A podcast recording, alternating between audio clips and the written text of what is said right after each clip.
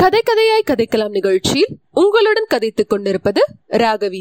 பொன்னியின் செல்வன் பாகம் இரண்டு, சுழல் காற்று, அதிகாரம் ஆறு, மறைந்த மண்டபம். மறுநாள் காலையில் உதய சூரியனுடைய செங்கிரணங்கள் வந்தியத்தேவனை தட்டி எழுப்பின. உறக்கம் நீங்கிய பிறகும் சுய உணர்வு வருவதற்கு சிறிது நேரம் பிடித்தது. அவன் மேல் விழுந்தது சூரிய வெளிச்சமா அல்லது கலங்கரை விளக்கின் ஒளியா என்று தெளிவதற்கு சிறிது நேரம் பிடித்தது. முதல் நாள் இரவு அனுபவங்களில் எது உண்மை எது கனவு என்று எண்ணி பார்த்தபோது அவனுக்கு ஒரே குழப்பமாய் இருந்தது. வீட்டிலே பெரியவரின் மனைவியும் அவருடைய மருமகளும் மட்டுமே இருந்தார்கள். பெரியவர் குழகர் கோயிலுக்கு புஷ்ப கைங்கரியம் செய்வதற்காக போயிருப்பதாக அவர்கள் சொன்னார்கள். பூங்குழலியை பற்றி அவர்களிடம் விசாரிக்க அவனுக்கு தைரியம் வரவில்லை. அவர்கள் அளித்த காலை உணவை அருந்திவிட்டு சுற்றும் முற்றும் கண்களை தெளித்து தேடி பார்த்தான். பூங்குழலி எங்கும் அகப்படவில்லை. ஆலயத்துக்கு போய் பார்க்கலாம் என்று போனான். அங்கே அவள் தந்தை இருந்தார். கோயிலை சுற்றி இருந்த மரங்களிலிருந்து பூஜைக்குரிய புஷ்பங்களை கொய்து கொண்டிருந்தார். மலர்களை தொடுத்து மாலையாக்குவதற்கு சில நாள் பூங்குழலி வருவதுண்டு என்றும், ஆனால் இன்றைக்கு வரவில்லை என்றும் கூறினார். எங்கேயாவது காட்டில் மான்களை துரத்தி கொண்டிருப்பாள் அல்லது கடற்கரையோடு திரிந்து கொண்டிருப்பாள். அவளை தேடி பிடித்து கேட்டுப்பார் என்றார். தம்பி, ஒரு விஷயத்தில் ஜாக்கிரதையாக இரு. அவள் பொல்லாதவள். தப்பர்த்தம் செய்து கொள்ளும்படியாக அவளிடம் ஏதாவது சொல்லிவிடாதே. காவியங்களில் படித்திருப்பதை நினைத்து கொண்டு சிங்கார ரசத்தில் இறங்கிவிடாதே. உடனே பத்ரகாளியாக மாறிவிடுவாள். அப்புறம் உன் உயிர் உன்னுடையது அல்ல என்று எச்சரிக்கை செய்தார் பெரியவர். முதல் நாள் கனவை நினைத்துக் கொண்டு வந்தியத்தேவன் உடல் சிலிர்த்தான். பிறகு காட்டிற்குள் பூங்குழலியை தேடிக்கொண்டு போனான். காட்டிலே எங்கே என்று தேடுவது? சிறிது நேரத்துக்கெல்லாம் அவனுக்கு அலுத்து போய்விட்டது. காட்டிலிருந்து வெளியேறினால் போதும் என்று ஆகிவிட்டது. வெளியேறிய பின்னர் கடற்கரையை நோக்கி சென்றான். கடற்கரையோடு நீண்ட தூரம் அலைந்தும் பலனொன்றும் இல்லை. பூங்குழலியை காணவில்லை.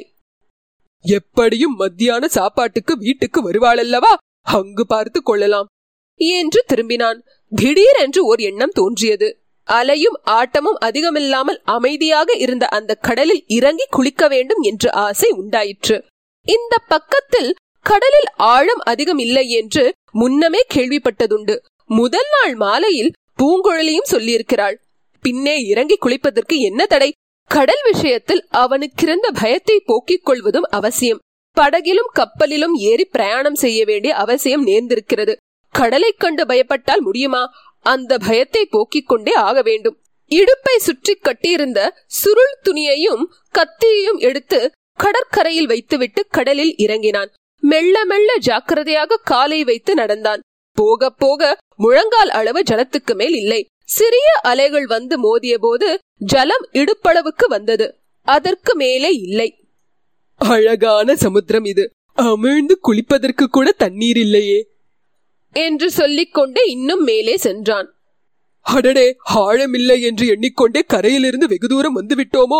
திடீரென்று கடல் பொங்கினால், அலைகள் பெரிதாகி மோதினால்? இந்த எண்ணம் தோன்றி கரை பக்கம் திரும்பி பார்த்தான்.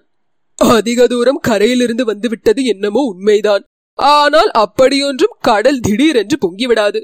ஓஹோ, அதோ பூங்குழலி வருகிறாளே. கரையேறி அவளை பிடித்துக் கொள்ள வேண்டும். பிடித்துக்கொண்டு நயமான வார்த்தைகளினால் மறுபடி கேட்க வேண்டும். அவளும் நம்மை பார்த்து விட்டுத்தான் வருகிறாள் போலிருக்கிறது. நாம் இருக்கும் திசையை நோக்கியே வருகிறாள். ஏதோ நம்மை பார்த்து சமிங்கை கூட செய்கிறாளே. ஓஹோ, இது என்ன? கரையில் குனிந்து அவள் என்ன பார்க்கிறாள்? என்னத்தை எடுக்கிறாள்? நம்முடைய இடுப்பில் சுற்றும் சுருள் துணியை அல்லவா எடுக்கிறாள். பெண்ணே, அதை எடுக்காதே, அது என்னுடையது. நாம் சொல்லுவது அவள் காதில் விழவில்லையே. இந்த கடல் அலைகளின் இரைச்சல், இதோ நம் குரல் அவளுக்கு கேட்டுவிட்டது. நம்மை பார்த்து அவளும் ஏதோ சொல்கிறாள். பூங்குழலி, அது என்னுடையது, எடுக்காதே. இந்தா, சொன்னால் கேட்க மாட்டாயா? உன் உடமை போல் கையில் எடுத்துக்கொண்டு நீ பாட்டுக்கு போகிறாயே. நில் நில் வந்தியத்தேவன் கரையை நோக்கி ஓட ஆரம்பித்தான். ஒரு தடவை பூங்குழலி அவனை திரும்பி பார்த்தாள். பிறகு அவளும் ஓடத் தொடங்கினாள். வீடும் கலங்கரை விளக்கமும் இருந்த பக்கத்துக்கு எதிர்பக்கமாக காட்டை நோக்கி ஓடினாள். ஆஹா, இவள் துஷ்டப்பெண். துஷ்டப்பெண்ணா அல்லது வெறும் பைத்தியமா? இந்த பைத்தியத்திடமிருந்து நமது அரைச்சுருளை எப்படியும் வாங்கியாக வேண்டுமே. இரண்டு தடவை கடலில் இடறி விழுந்து ஒருவாய் உப்பு தண்ணீரும் குடித்துவிட்டு வந்தியத்தேவன் மெதுவாக கரையேறினான். பிறகு அந்த பெண்ணை தொடர்ந்து ஓடினான். ஓட ஓட அவளுடைய ஓட்டத்தின் வேகம் அதிகமாயிற்று. சற்று தூரத்தில் ஐம்பது அறுபது மான்களின் கூட்டம் ஒன்று ஓடியது. மான்கள் மிரண்டு பாய்ந்து ஓடுவது, தாவி தாவி குதித்து ஓடுவது என்ன அழகான காட்சி! ஏன் இதோ இந்த பெண் குதித்து குதித்து ஓடுகிறாளே, இதுவும் அந்த மான்களின் ஓட்டத்தை விட அழகில் குறைவில்லை. இம்மாதிரி இயற்கையாகவும் எதேச்சையாகவும் வாழும் பெண்களின் அழகே அழகுதான். ஆனால் இதையெல்லாம் அவளிடம் சொல்லக்கூடாது. சொன்னால் காரியம் கெட்டு போய்விடும். பெரியவர்தான் எச்சரித்திருக்கிறாரே. இருந்தாலும் இவள் எதற்காக இப்படி வீம்பு பிடித்து ஓடிக்கொண்டிருக்கிறாள்? காட்டில் புகுந்து விட்டால் அப்புறம் அவளை கண்டுபிடிப்பது எப்படி? இதோ காட்டிற்குள் புகுந்தே விட்டாள். காரியம் கெட்டு குட்டி சுவராகிவிட்டது. நம்மை போன்ற மௌடிகன் உலகிலேயே வேறு யாரும் இருக்க முடியாது. குரங்கின் கையில் அகப்பட்ட பூமாலை திரும்பி வருமா? வந்தியத்தேவனும் சிறிது நேரத்தில் காட்டிற்குள் புகுந்தான். அங்கும் இங்கும் அலைந்தான். அவசரத்தினாலும் பரபரப்பினாலும் செடிகளை சரியாக விலக்கிக் கொண்டு நடக்காமல் உடம்பெல்லாம் முட்களால் கீறிக்கொண்டான். பூங்குழலி, பூங்குழலி என்று கூச்சலிட்டான். பிறகு, மரமே பூங்குழலியை கண்டாயோ, காக்காய் பூங்குழலியை கண்டாயோ என்றெல்லாம் கேட்க ஆரம்பித்தான். இது ஏது, நமக்கே பைத்தியம் பிடித்துவிடும் போலிருக்கிறதே என்று அவன் நினைக்கத் தொடங்கிய சமயத்தில் திடீரென்று மரத்தின் மேலிருந்து ஏதோ விழுந்தது. ஹா, அவனுடைய அரை துணி சுருள்தான். மிக்க ஆவலுடன் அதை எடுத்து சுருளை பிரித்து பார்த்தான். ஓலை பொற்காசுகள் எல்லாம் பத்திரமாய் இருந்தன.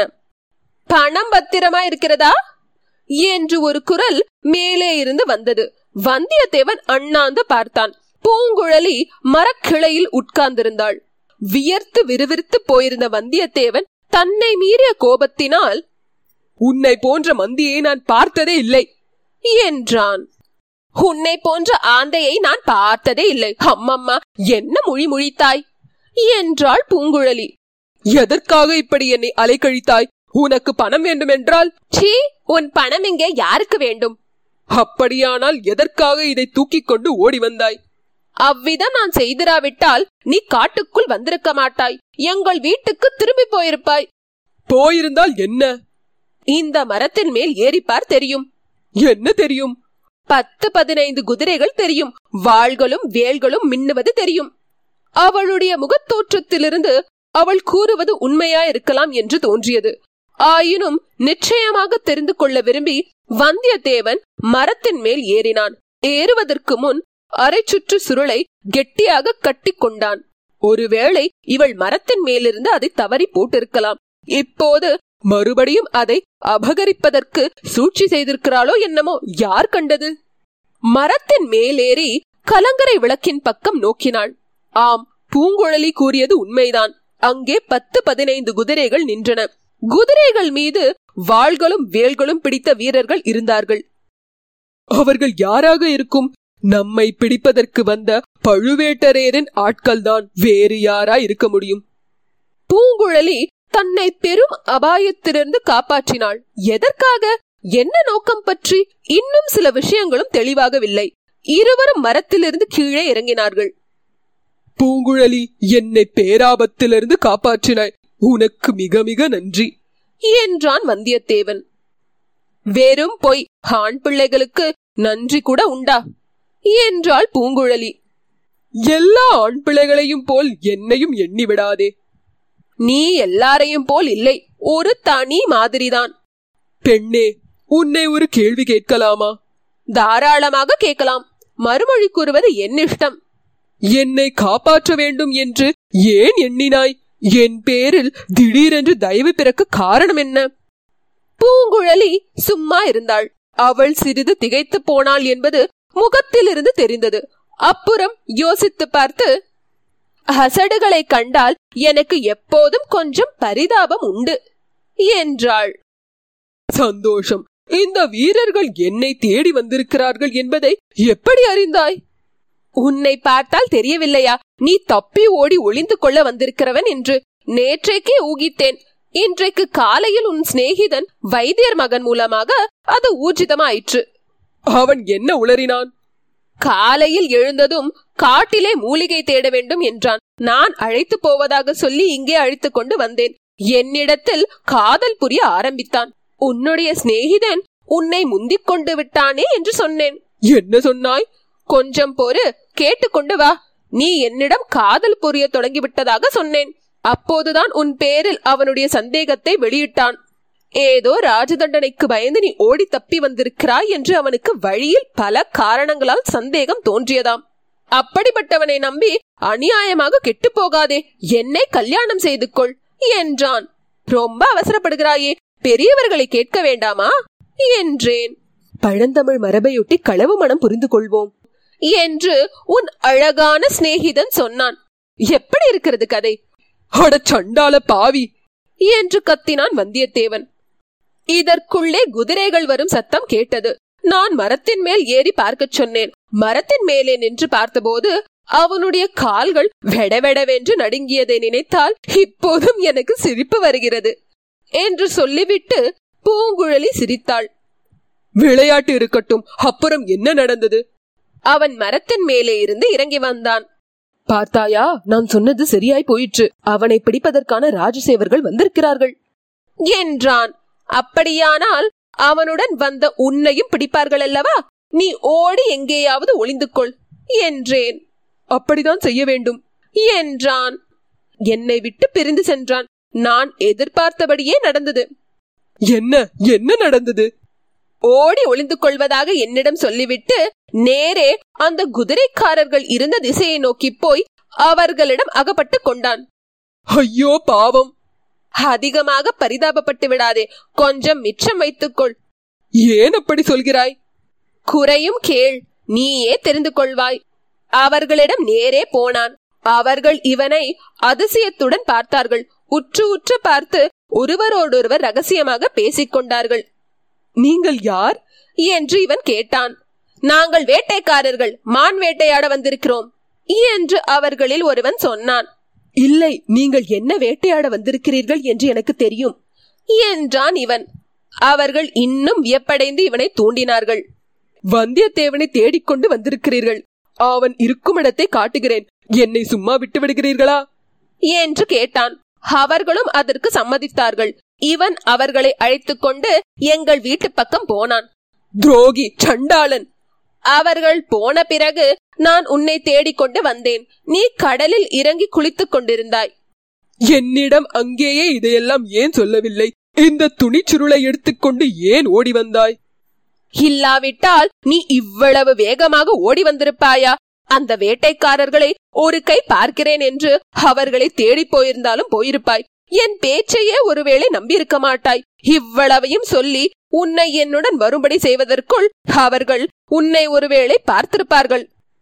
ஆஹா, இந்த பெண்ணையா நாம் பைத்தியக்காரி என்று எண்ணினோம் என்று வந்தியத்தேவன் நினைத்து வெட்கம் அடைந்தான். இவளிடம் பூரண நம்பிக்கை வைத்தே ஆக வேண்டும். இவளுடைய உதவி இல்லாவிட்டால் நாம் கடலை கடந்து இலங்கை செல்ல முடியாது. இவ்வளவு தூரம் வந்ததும் வீணாகும். பழுவேட்டரையர்களிடம் திரும்ப அகப்பட்டுக் கொள்ளவும் நேரலாம். பெண்ணே, நீ எனக்கு எவ்வளவு பெரிய உதவி செய்திருக்கிறாய் என்பதை சொல்லி முடியாது. மிச்ச உதவியையும் நீதான் செய்ய வேண்டும். என்ன செய்ய வேண்டும் என்கிறாய் என்று கேட்டாள். என் சிநேகிதனுடைய லட்சணத்தை பார்த்து விட்டாயல்லவா? அவனை நம்பி பயன் இல்லை என்று தெரிந்து கொண்டாயல்லவா? நீதான் படகு வலித்து வந்து என்னை இலங்கையில் சேர்ப்பிக்க வேண்டும். பூங்குழலி மௌனமாய் இருந்தாள். நான் தப்பு காரியம் எதுவும் செய்யக்கூடியவன் அல்லன் என்று உனக்கு நம்பிக்கை ஏற்படுகிறதா? பெண்ணே, இலங்கைக்கு மிக முக்கியமான காரியமாக நான் உடனே போய் தீர வேண்டும். இந்த உதவி எனக்கு நீ அவசியம் செய்தாக வேண்டும். செய்தால் எனக்கு என்ன தருவாய் என்று பூங்குழலி கேட்டாள். அவளுடைய முகத்தில் முதன் முதலாக நாணத்தின் அறிகுறி தென்பட்டது. கன்னங்கள் குழிந்தன. அவளுடைய முகத்தின் அழகு பன்மடங்கு அதிகமாகி சுடர்விட்டு ஒளிர்ந்தது. முதல் நாள் இரவு கண்ட கனவில் இதே மாதிரி அவள் கேட்பது வந்தியத்தேவனுக்கு நினைவு வந்தது. அதே வார்த்தைகள் மறுபடியும் அவன் நாவில் வருவதற்கு துடித்தன. பல்லினால் நாவை கடித்துக் கொண்டு அந்த வார்த்தை வராமல் நிறுத்தினான். பெண்ணே, இந்த உதவி நீ எனக்கு செய்தால் உயிர் உள்ள அளவும் மறக்க மாட்டேன். என்றென்றும் நன்றி செலுத்துவேன். உனக்கு நான் இதற்கு பிரதியாக செய்யக்கூடியது எதுவும் இருப்பதாக தெரியவில்லை. நீ ஏதாவது செய்யும்படி சொன்னால் கட்டாயம் செய்வேன். பூங்குழலி சிந்தனையில் ஆழ்ந்தாள். சொல்ல எண்ணியதை சொல்லலாமா வேண்டாமா என்று தயங்கியதை போல் காணப்பட்டாள். என்னால் உனக்கு ஆகக்கூடிய பிரதி உதவி ஏதேனும் இருந்தால் சொல், நிச்சயம் செய்கிறேன். இது சத்தியமான வார்த்தைதானா? சத்தியம், சத்தியம். அப்படியானால் சமயம் வரும்போது சொல்கிறேன், அப்போது மறந்துவிட மாட்டாயே? ஒரு நாளும் மறக்க மாட்டேன். நீ எப்போது பிரதி உதவி கேட்பாய் என்று காத்திருப்பேன். பூங்குழலி மீண்டும் சிறிது நேரம் சிந்தனை வயப்பட்டிருந்தாள். சரி, என்னுடன் வா. இந்த காட்டில் ஓரிடத்துக்கு உன்னை நான் அழைத்து போகிறேன். அங்கே இன்று பொழுது சாயும் வரையில் நீ இருக்க வேண்டும். பட்டினியாகத்தான் இருக்க வேண்டும். அதை பற்றி கவலை இல்லை. காலையில் உன் அண்ணி பழைய சோறு போட்டாள். அவளுடைய வயிற்றெரிச்சலை கிளப்புவதற்காகவே அதிகமாக சாப்பிட்டேன். இனி ராத்திரி வரையில் சாப்பாடு தேவையில்லை. ராத்திரி கூட சாப்பாடு கிடைக்கிறதோ என்னமோ. கையில் கொஞ்சம் எடுத்து வர பார்க்கிறேன். நான் சொல்லும் இடத்தில் இருட்டும் வரை நீ இருக்க வேண்டும். இருட்டிய பிறகு நான் திரும்ப வந்து ஒரு சத்தம் செய்வேன். குயில் கூ கூ என்று கூவுவதை கேட்டிருக்கிறாயா?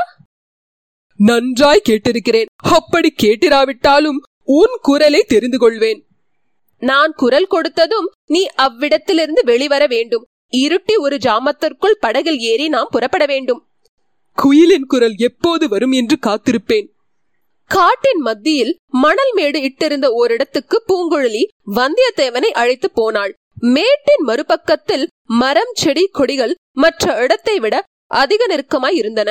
அவற்றை லாவகமாக கையினால் விலக்கிக் கொண்டு ஒரு மரத்தின் வழியாக பள்ளத்தில் இறங்கினாள். வந்தியத்தேவனும் அவளை பின்பற்றி இறங்கினான். அங்கே ஒரு பழைய மண்டபத்தின் மேல் விளிம்பு காணப்பட்டது. இன்னும் உற்று பார்த்ததில் இருளடைந்த மண்டபத்தின் இரு தூண்கள் தெரிந்தன. இவை எல்லாவற்றையும் மரங்களும் செடி கொடிகளும் மறைத்திருந்தன. எந்த பக்கத்திலிருந்து பார்த்தாலும் அந்த மண்டபம் அங்கே இருப்பது தெரியவே தெரியாது. இந்த மண்டபத்தில் ஒரு சிறுத்தை குடியிருந்தது. அது போன பிறகு நான் இதில் இருக்கிறேன். என்னுடைய சொந்த தனி வீடாக வைத்துக் கொண்டிருக்கிறேன். மனிதர்களை காண பிடிக்காத போது இவ்விடத்துக்கு நான் வந்து விடுவது வழக்கம். சட்டியில் தண்ணீர் இருக்கிறது. இன்று பகலெல்லாம் இங்கேயே இரு.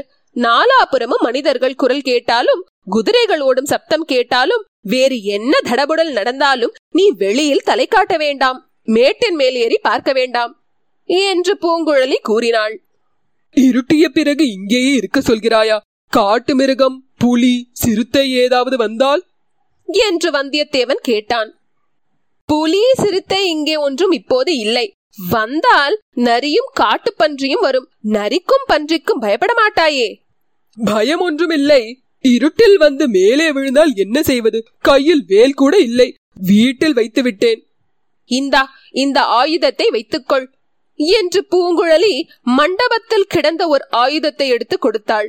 அது ஒரு விசித்திரமான ஆயுதம். இருபுறமும் வாள் போல் கூர்கூரான முட்கள் இருந்தன. முட்கள் இரும்பை விட கெட்டியா இருந்தன. இந்திரனுடைய வஜ்ராயுதம் இப்படித்தான் இருக்கும் போலும். இது என்ன ஆயுதம்? எதனால் செய்தது என்று வந்தியத்தேவன் கேட்டான். இது ஒரு மீனின் வால். இந்த மண்டபத்தில் குடியிருந்த சிறுத்தை என் மீது பாய வந்தபோது இதனால் அடித்துத்தான் அதை கொன்றேன் என்றாள் பூங்குழலி. இத்துடன் அதிகாரம் ஆறு முற்றிற்று. W W W dot Kathaikkalam dot com என்ற இணையதளத்தின் முகவரியை இந்த பாட்காஸ்ட் டிஸ்கிரிப்ஷன் பாக்ஸ்ல நாங்க போட்டிருக்கோம். உங்களுடைய மேலான கருத்துக்களை இணையதளத்தின் ஃபீட்பேக் செக்ஷனில் பதிவிடும்படி கேட்டுக்கொள்கிறோம்.